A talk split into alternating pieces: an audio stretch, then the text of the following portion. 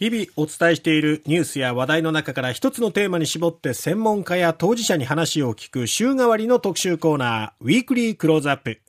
今週は SDGs 最前線というテーマでお送りします。アメリカで SDGs について研究しているこの方に話を聞いています。元 RKB 報道部記者で、現在スタンフォード大学客員研究員の小川真一さんです。小川さん、おはようございます。おはようございます。今日は水素についてお話を伺っていきたいと思うんですが、スタンフォードでもその水素についての授業を受けたんですか？そうですね。冬学期に水素経済という授業がありまして、私もその授業を受けていました。この水素の授業では、うん、日本がそのいわゆるユースケースというかモデルケースとして取り上げられる場面が何度もあって、ええ、まあ私はまあ一人の日本人としてすごい誇らしい思いでその授業を聞いていました。どういうことがこういい例として紹介されてるんですか？まずその水素がなんで注目されてるかっていうところなんですけど、まあ、はい、今 CO2、二酸化炭素の排出を抑えましょうっていうような話を皆さん聞かれてると思うんですけど、この CO2 の排出を水素を活用することで最大で4分の1程度抑えることができると、全体の。25%ですが、これは大きな数字ですよね。ええ、ということで、みんな水素に今注目しているわけです。まあ、その水素でいうと、日本ではトヨタが水素自動車を推進しようとしてるわけですよね。そうですね。トヨタが2000年代の初めに未来という水素自動車を出しましたよね。え、その頃から日本は国を挙げて水素の活用について、まあ、推進をずっと続けてきたわけですけども、それがちょうど20年ほど経って、今、まあ、世界のをリードするような位置になっているのかなというふうに感じています。うん、水素自動車に関しては、うん、あの、アメリカはやはり EV、電気自動車をしているので、なかなか、まあ、否定的な考えですよね。残念ながら。まあ一方で、その、電気ができないところは水素に任せちゃおうかというような発想もあって、例えばですけれども、大型トラックやフォークリフト、こちらは電気よりも水素を動力源とする方がいいんじゃないかと言われています。うん、というのも、大型トラックって重いものをたくさん運ぶために大型化してるんですけど、ええ、大型トラックを動かすためには大量の電気が必要なんで、大型のバッテリーを積む必要があるんですね。大型のバッテリーを積むと、車全体の重さが増えちゃうので、積める分の重さっていうのは減っちゃうんですよね。ああ、なるほど。ここにジレンマがあるわけです。ええ、一方で、その水素っていうのは、そのバッテリーがその大型化のものはいらないので、基本的にガソリンと同じ程度のものを積んでおけばいいと。うん、あと、充電の問題がありますよね。はあはあはあ、EV はやっぱり充電するのにすごく時間がかかるんですけど、水素はまあガソリンと同じように給油なので充電時間も早いと。はあ、このあたりが、やはり大型トラックは水素の方がいいんじゃないかと言われているようなえー、ゆえんですね。なるほど。じゃあその電気で補えきれない部分を水素が取って変わる存在になればと。そうですね。自動車とかモビリティの部分だとそういうところになってきますね。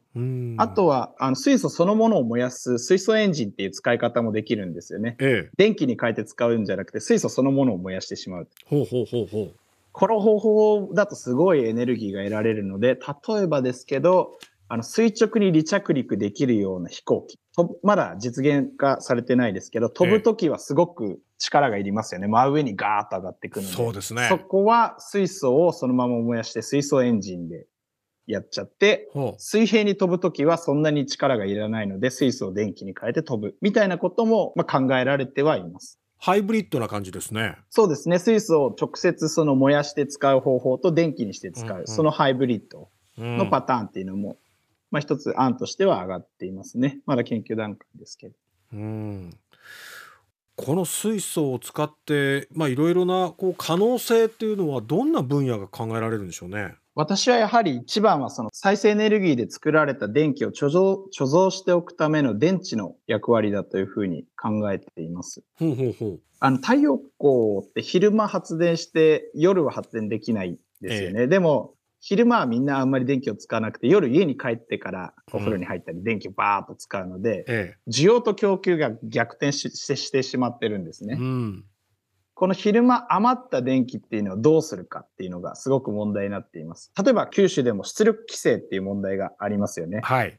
夏の晴れた日に太陽光の発電を一時止めると。はい。それもったいないなって思いませんか？もったいないですよね。せっかく発電できる能力はあるのに。そうなんです。うん、このもったいない、使われていない昼間の日中の部分の再生エネルギーの電気を使って、水素を作っておく。というのが一つの案です。そして電力需要が高まってきた夜になった時に水素を使って電気を作ることで再生エネルギー由来の電気を夜も供給すると。すると効率よく循環できるわけですね。そうですね。やっぱり電気の一番の問題っていうのは貯められないっていうところで、これをバッテリー、大型のバッテリーを並べて貯蔵、電気を貯めておくのか、はたまた水素みたいな違う物質に変えてあの、電気を保管しておくのか、いろんな今案が試されてるんですけれども、うん、まあそのうちの一つとして水素はその、あの、今だと8割ぐらいの0.8かけくらいのエネルギー効率で最大だと貯蓄できるようなので、ええ、まあ効率も非常にいいということで期待されていますね。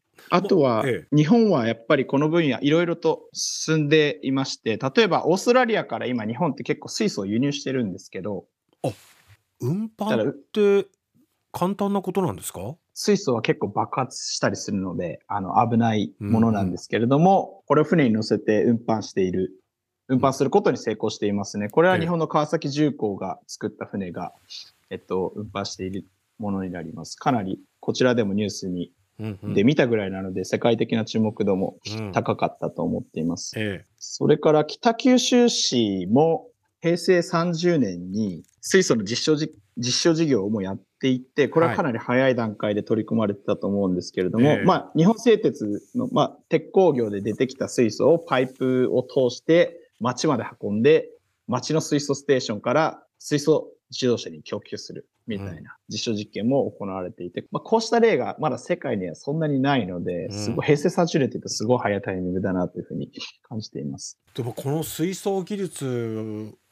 を日本としても技術力をもっと高めていってそしてこういうやり方があるんだって世界にこう広めていくことでもっともっとこう可能性っていうのは広がっていきますよね。そうですねこうした今ある技術を世界にも輸出して新たな日本のその輸出産業に育てたいですよね。うん、やっぱりまあアメリカや中国みたいに土地のある国は太陽光風力メインでいいかもしれないですけど例えばヨーロッパとか国もちっちゃくて、そんなに、まあ日本と似たような地理的な状況にあるような国にとっては、その効率的に再生エネルギーを貯めたり使ったりするっていう意味で、水素技術、それからこういう水素周りの産業の輸出っていうのはすごくいいんじゃないかなというふうに感じています。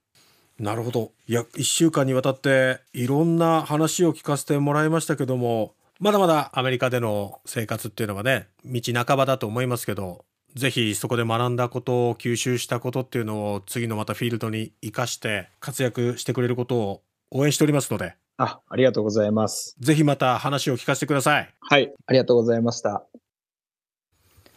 今日は水素についてね、はい、いろんな話を聞きましたけどもね。うん。あの先月末には北九州市がグリーン水素で成長する地域を目指すってことで北九州市響灘臨海部を中心とした水素大規模拠点っていうのをね構築するということで発表されましたけれども、うんうん、ますますこう水素ビジネスっていうのがどんどんどんどん広がっていくのかなそこに北九州は割とこう宣伝をねね最先端のところにね、うん、いるなんですね。え元 RKB 報道部記者でスタンフォード大学客員研究員の小川真一さんに今週話を聞きました。